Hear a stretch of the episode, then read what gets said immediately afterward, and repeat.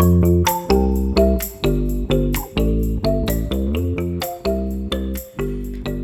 欢迎来到 Mickey 陪周宝的 Podcast 时间，我是宠物训练师 Mickey 谢佳慧。天呐，今天已经莫名来到二十七集了，默默的自己好像也录了好久一段时间。那今天我们要聊什么呢？今天我们要聊的话题是多的是你不知道的事。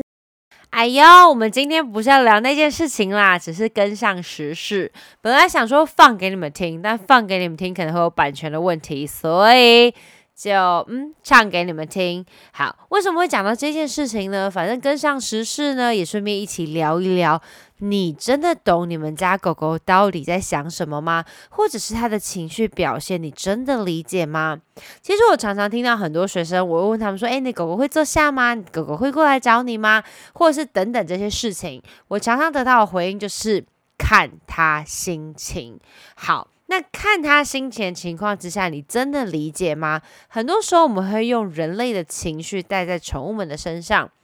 我们会觉得看他心情啊，我叫他，他也不一定会过来啊，所以看他心情。可是其实我觉得这一件事情反而是用在宠物们的情绪上会比较重要。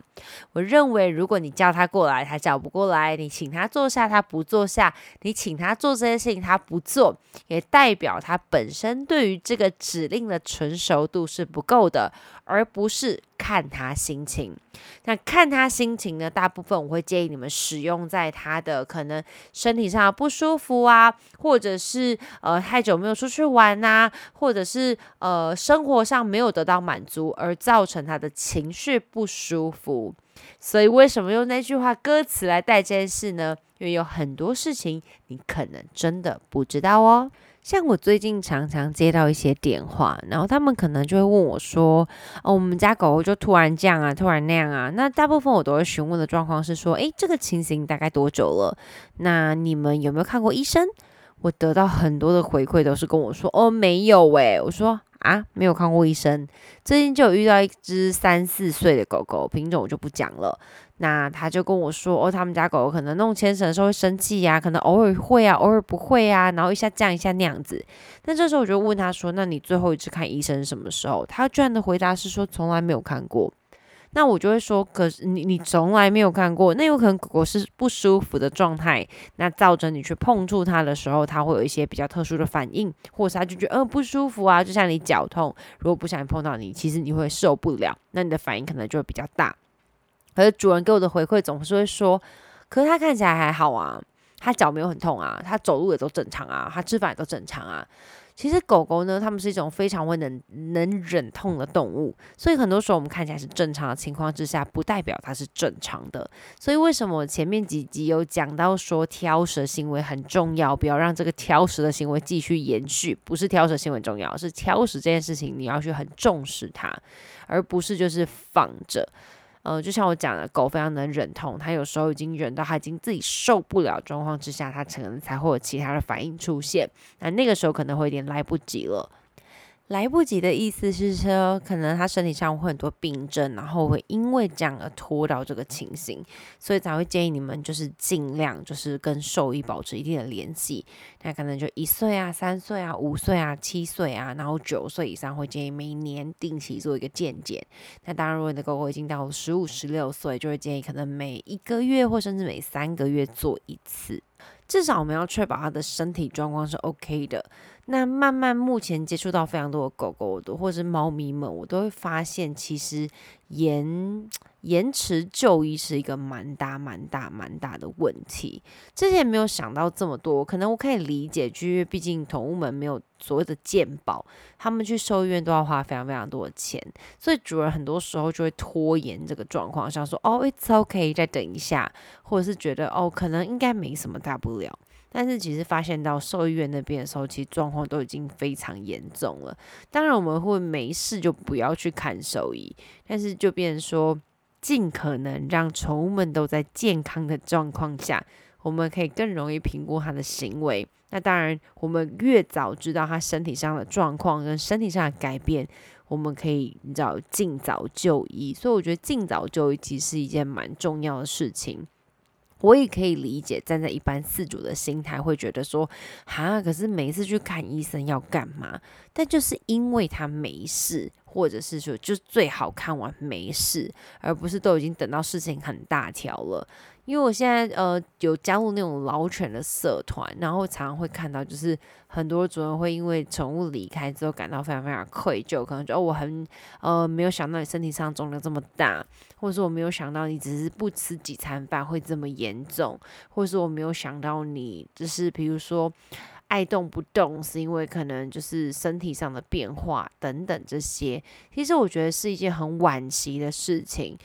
所以我觉得尽量在我们能力范围里面，让宠物们得到最舒服的照顾，我觉得这是一件非常非常重要的事情。所以前面呃有一集也讲到说，不要养成阿妈养的狗，因为其实狗狗过胖，它们都会容易造成身体上的一些疾病跟不舒服。那它当有不舒服的情况出现时，它就会很容易影响它的行为。什么意思呢？我用更简单的方式来跟你们说一下。我相信大家应该都体验过那种发烧的感觉。那也因为疫情的关系呢，我们都尽量让自己就是你知道身体健康，以免发烧。很多地方就不让你去，或者是可能会觉得 Oh my God，你发生什么事情？好，所以大家一定有体验过那种发烧、全身不舒服，或是要感冒前全身酸痛的那种感觉。但那个时候，可能我跟你讲了一些事情，或是我碰到你，或者是我呃。就是跟你聊一些开心的事，或者是你可能看卡通等等，不管做你平常做的开心的事情，你可能平常呃唱歌啊，或者看电影啊等等，这些开心的指数会占百分之可能九十到一百，就让你的心情很愉悦。可是当你身体不舒服，在发烧或者是全身酸痛的时候，其实你的 focus 就是你的专注力可能会有三成到七成，就看你身体的状况。会 focus 在，就会专注在一些你身体很不舒服的情况之下，所以你没有办法去好好的去享受你平常喜欢的东西，认同吧？然后如果你再更不舒服一点，就会有点牵一发而动全身。比如说你现在头超级无敌痛，然后那个时候可能你旁边的人啊，或是你朋友，然后就拍了一下大腿，然后就说好痛啊，就很不舒服，你不要弄我啦。那你可能会觉得，哎，为什么？怎么了？你你不是？头很痛吗？那为什么拍一下你的脚，你会这么的不舒服？因为你的身体是连锁反应的。当你已经不舒服到一个程度的时候，就算你头痛、肩膀痛，可是它痛到一定的程度，当我碰你的脚的时候，你可能就说：“呃，我痛啊，我不舒服。”而狗狗们其实也会有类似这样子的状况。像我曾经有一个朋友，一个案例，就他家狗非常无敌的乖，就是它也不会动嘴，也不会吠叫，什么都不会。结果那一天呢，他就是要呃，可能把它牵到某个地点，从 A 地地点要迁到 B 地点，在家里面的时候，那那只狗突然反，就是反头咬了它一口，就是转头然后咬了那个主人一口。我朋友当下是完全吓到，而且还是咬到是有齿痕，就是用力的咬一下，然后就放掉。这只狗从来没有出现这个这个问题，那主人也吓到，他在那边冷，就是就是在那边坐了快二三十分钟，觉得他家狗怎么会咬他？那之后我们有去分析那只狗的状况，因为它是一只蛮中大型的狗狗，但是原因是因为。它的身体可能因为关节的不舒服，或是身体上的某些疼痛而导，可能长久，可能有一小阵子，这个部分我们就嗯那时候还没有很确定。那就可能因为脚的不舒服，身体的不舒服，造成朋友只是轻轻的拉扯了一下他的脖子，或者可能那时候用了项圈要把它从 A 点带到 B 点，或是只是要把它从 A 点赶进去 B 点这个空间。狗狗其实就是感到非常的不舒服，而做出了这个反应。所以很多主人会跟我说，它突然之间咬我。那我常常会去追根究底的去问他，突然之间是什么意思？他突然之间是他从来没有咬过你，他第一次咬你，还是他其实平常都咬的很小力，今天突然很大力？但可能我们常常都会在很小力的时候没有察觉，但反而在很大力的时候就觉得天哪，怎么会这样？他从来都不会啊，之前都没有过。他之前可能有过，但你就不以为意。所以我需要知道说，这个行为如果还是很久以前就这样慢慢累，就是经年累月的起来，而突然咬你咬的很严重，那那个可能就会是行为问题。但如果你家狗超级无敌乖，从来没有咬过你，或者是从来没有这个反应，突然之间你可能轻轻碰了它一下，或你可能做了一些平常都在做事情，它突然有极大的反应，那这个时候我就会考虑它有可能是身体上的不舒服。所以为什么常会询问主人说你有带它去看医生吗？并不是我有跟医生有勾结，因为你要去看哪个医生，I don't care 都可以。可是我想要去知道的事情是，你的狗，我们要先，或是猫。我们要先确保它的身体是不是有任何不舒服的情况。像很多时候，有些猫咪，我们常会做一些咨询嘛，猫咪乱尿尿啦，猫咪乱抓沙发啦等等。那我们就针对乱尿尿这个部分，我都会先询问主人，他最后一次看医生是什么时候。所以其实，如果你们有一些，比如说呃行为上的困扰啊，或者是你不是很确定的，我们就用最简单的方式来分析。如果你的狗这个行为是突然出现的，之前从来没有出现过，那我们就会考虑，诶，是不是它身体上某些不舒服？那如果说你做全全身的健体检。全身的健康检查，然后也检查就是你认为比较困扰的部分，可能诶摸他的大腿，大腿会痛啊等等。这样下去评估的情况之下，如果你觉得诶他是突然出现的，那我们就会去看医生。那如果看了医生，医生也就说诶都没有问题啊，他的身体啊健康指数一切都是一百分的话，那这时候可以再来找训练师，我们再更进入的探讨为什么他会突然出现这些行为，因为有时候。可能有些画面是我们认为正常的，但在我们的训练师眼里，可能觉得，哎，可能什么部分会造成他的一些情绪上的不好跟不稳定，而出现这些状况。所以我反而觉得心情好不好，应该是用在情绪上面。那至于他。要做不做，那就表示行为训练训练不足够，或者他就觉得 it's OK，反正你每次说坐下，我也不一定要坐下，或是你说十个坐下，然后 OK 我才做一个，那你刚刚才讲三个，还有欠我七个，你讲完之后我再做吧。所以很多时候我都会听到主人跟他们说 sit sit sit sit sit sit sit sit，可能讲了十个，然后狗还是一副那种我为什么要做？那有些主人就会说：“好，你不做算了啦。”然后就就不执行这个指令了，或者是主很多主人说：“哦，这可以算了，你不做啊，就给你东西吃。”所以我常常在上课的时候叮主人说：“为什么你刚刚给他东西吃？他刚刚又没有坐下。”然后主人就会偷偷笑说：“啊，想说已经很久了。那如果你是狗，你还会选择坐下吗？当然不会啊，因为反正我做不做，主人都会给我吃。”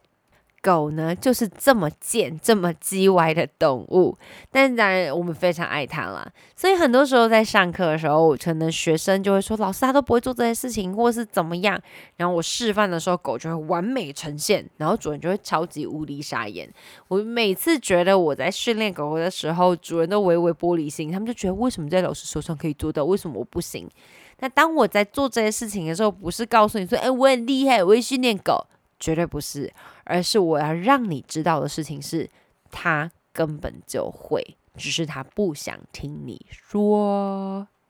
所以，其实我们对狗狗们啊，对猫猫们啊，对就是小朋友们那种两三岁的小朋友们，其实都是一样的。你对他们的行为必须是一致的，不可以时给时不给，然后有时候做也给，然后不做也给。那我干嘛还要坐下？所以我们就会建议你们用奖励的方式，比如说坐下就称赞他好棒乖哦，不一定要太过度依赖食物。但是最重要的事情是，当你跟他讲的指令，他必须要做到。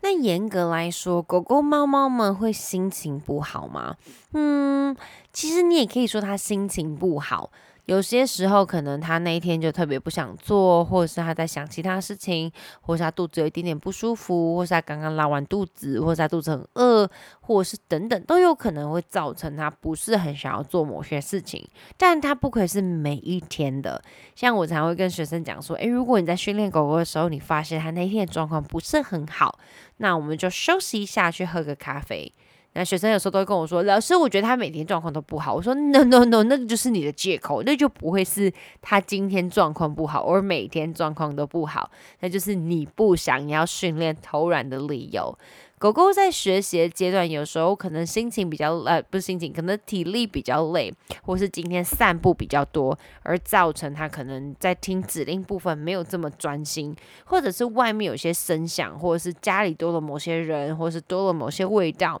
跟它平常的不太一样，导致它没有这么的专心。这些也会造成它指令的接收快与慢。但是我不太会把它放在心情好不好这件事情，心情好不好，我会喜欢把它跟他的情绪连接在一起。诶，还是其实心情好不好，其实都是主人的那个小小借口。其实有时候我觉得很多主人非常可爱，每次他们问我们讯息的时候，问我们问题的时候，传讯息给我们，都会问我们说，然后他这样这样这样，他我们就会问你有什么问题啊，有什么状况啊，他就跟我们说很多，但是前提都会说，可是我们家狗很乖。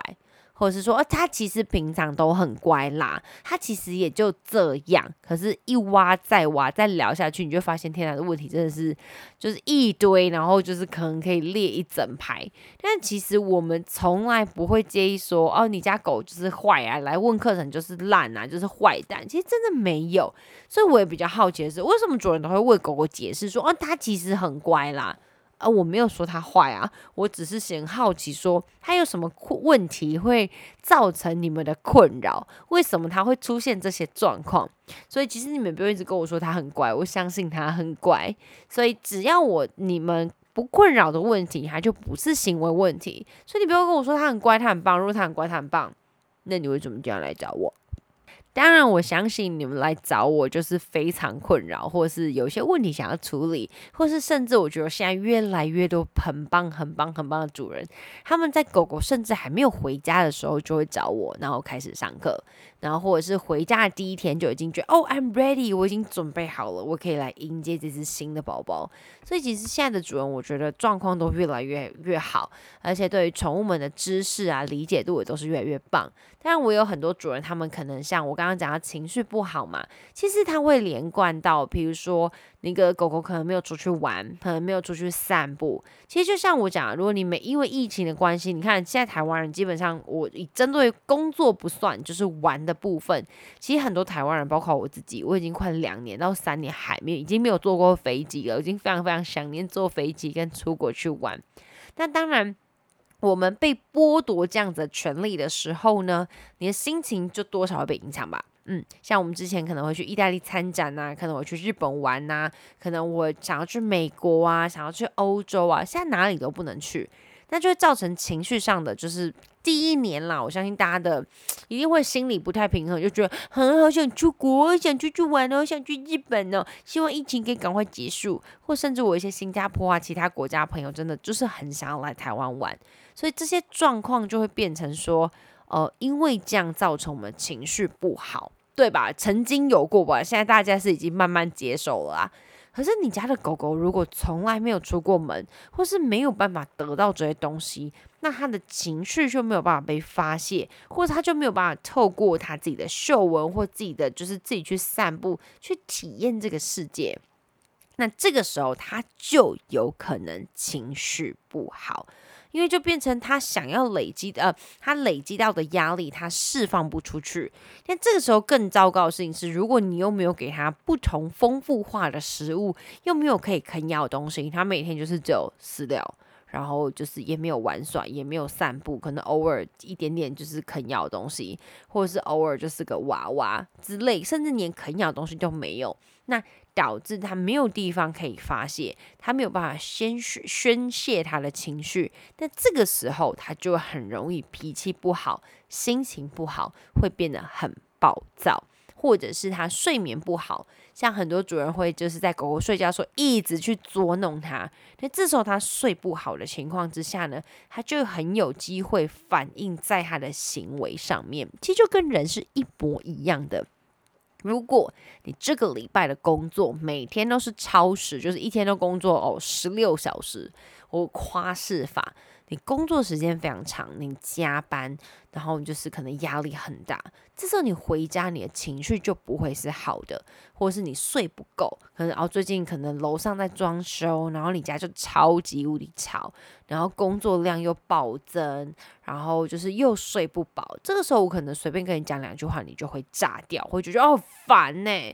因为就是当我们在很累积很多压力而没有办法好好的睡觉或休息的时候，这时候你的情绪就很容易不好，跟狗狗是一模一样的。我们有遇到很多狗，它情绪非常差，随便动不动就它就不爽，随便动不动它就生气，或就是用咬人的方式去宣泄它的情绪。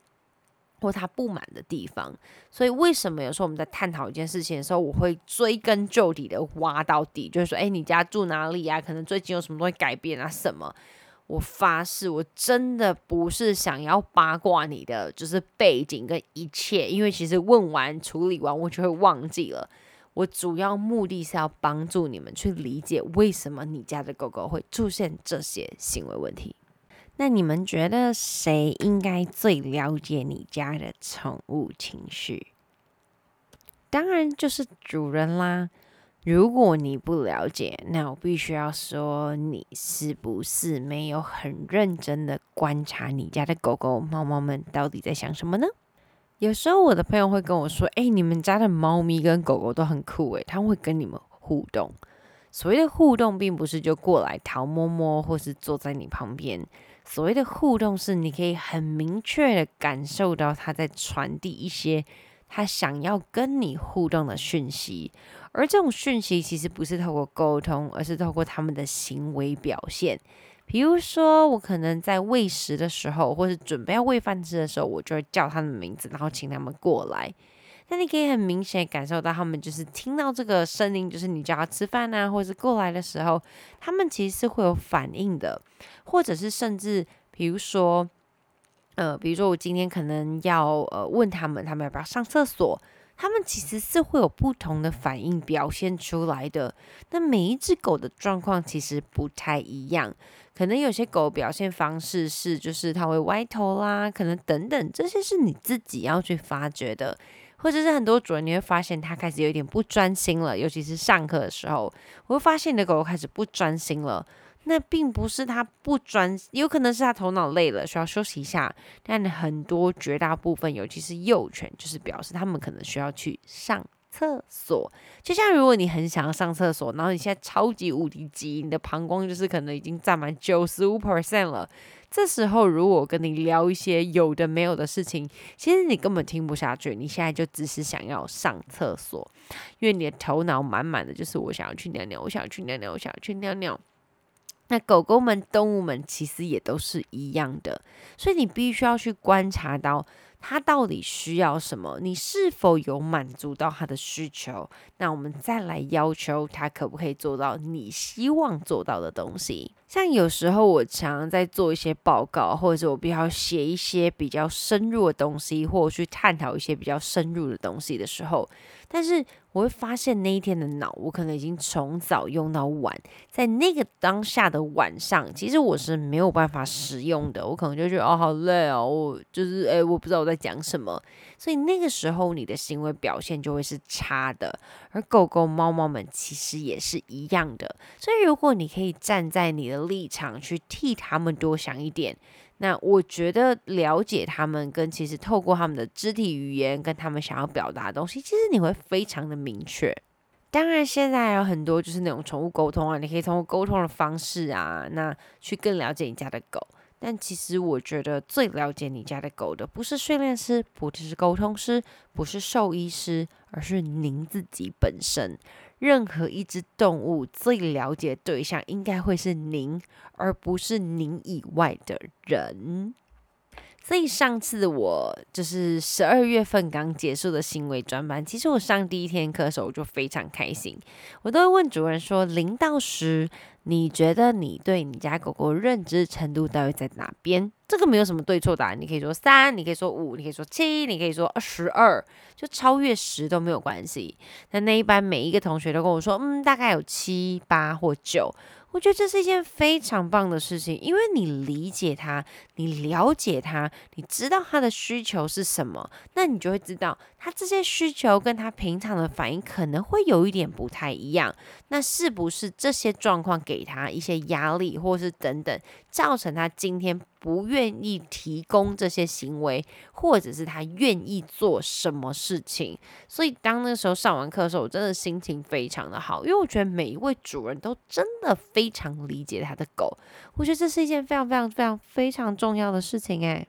就像兽医师其实也会问我，因为那个时候扣来的状况就是可能没有很好，或者身体不舒服的时候，我都可以精准的告诉他，可能几点不舒服，他可能几点吐了，或者是他早上没有吃，他只有吃三颗，或者只有吃饲料，或者是只有吃零食，我都可以很清楚明确给医生这些资讯。那当他手上有这些资讯的时候，相对的，他就可以给我很多很好的回馈，可能是说啊，他可能是哪里不舒服啊？可能我们在触碰他身体之后，可能怎么样啊？他是因为不吃东西呀，或者是他怎么样？那他没有喝水呀？等等，这些都可以帮助兽医们去判断他现在的身体状况跟他的情形大概是什么，而不会去延缓就医时间，至少可以比较容易的对症下药。那如果你会问我说，那那我我现在就是想要更了解我家狗，我可以做什么？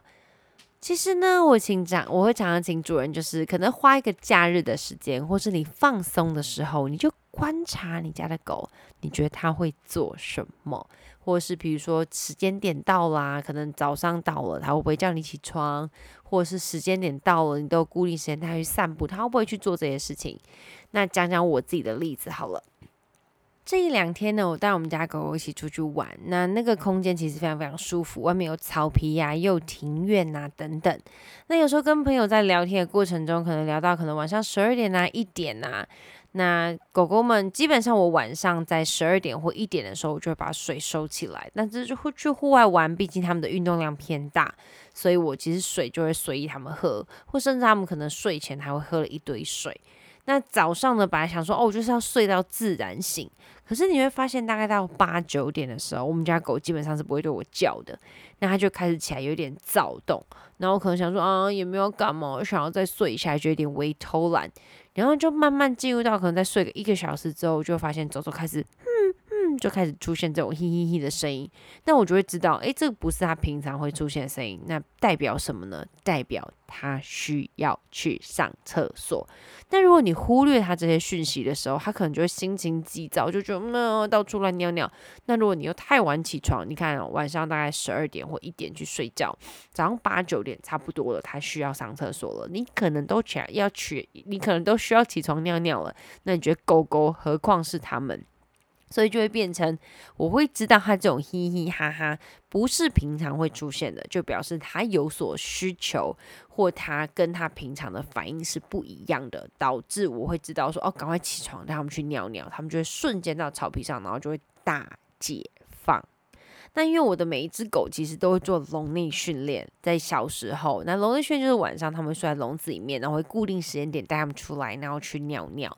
那我曾经有一次，就早上，因为他们都可以睡到大概八点多，我都会去计算嘛。那有一次，他大概六点多或七点多那时候就开始嘿嘿嘿，我就觉得他是要出来吗？可是他平常不会这个时间嘿呀。结果放他出来的瞬间，他立马冲到尿布垫上，然后大拉特拉。那个时候应该是滚滚，然后就是疯狂拉肚子。那我就知道哦，原来他是身体不舒服，原来他是觉得我不要拉在笼子里面，我要去外面上厕所。可是如果你一直忽略他这些讯息，或是他一直在传递讯息给你的时候，你都没有采纳，导致。他可能就会拉在笼子里面，或是他就会发现，哎，跟你沟通，其实你好像也不会理他。那当然，大部分很多状况都是主人，呃，狗狗会过度的跟主人沟通，可能用吠叫的方式说叫你弄饭弄快一点，或是用吠叫的方式叫你帮它开门，或是用吠叫的方式得到你的关注，或者是乱咬东西去想办法得到可能一直在追剧的你，然后把你叫过来。所以。我觉得还有很重要事情，就不要让你家狗学会用吠叫告诉你很多事，因为很多时候我们有遇到很多主人的，就是狗狗，他们就用嘿的，可是他嘿，你根本就不知道他要什么，因为他可能要出去玩也嘿，他要睡觉也嘿，他什么都嘿，所以这个是我不建议的。所以我会建议你们去观察它们，看它们的需求到底是什么。举例哦，如果它进笼子了，它会开始咿呀叫啊，那是因为它想出来。但是前提之下，你已经知道它已经大完便了，然后也便便正常，然后也尿完尿也吃饱了，这时候的 he 就可以忽略。如果你只要嘿你就理它，只要嘿你就理它。我跟你讲，你就会得到一只非常爱叫或嘿的狗。所以我会建议你们就是自己去辨别那些差别。当然了，很多主人是不在意的，他就觉得反正嘿就是跟我对话，OK fine，只要你开心就好。但是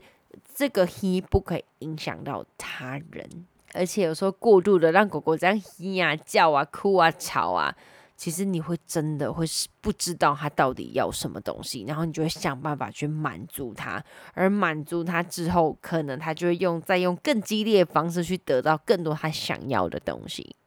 那当然，如果你不介意也是没有问题，但是永远有个但是，就是当。他，你做到你所有的事情的时候，他还是继续嘿，你情绪会很差，他情绪也会很差，因为他用嘿的得不到他心目中理想要的样子。至于是什么样子，我就不清楚了。就是看你跟他创造的画面到底是什么。当然，好的情绪就会有一只健康的好狗狗，所以我会希望说，让他们长期维持在开心的情绪下。当然，好的情绪就会有好的心灵，然后健康当然会是更重要的。就这跟人其实都是一模一样的。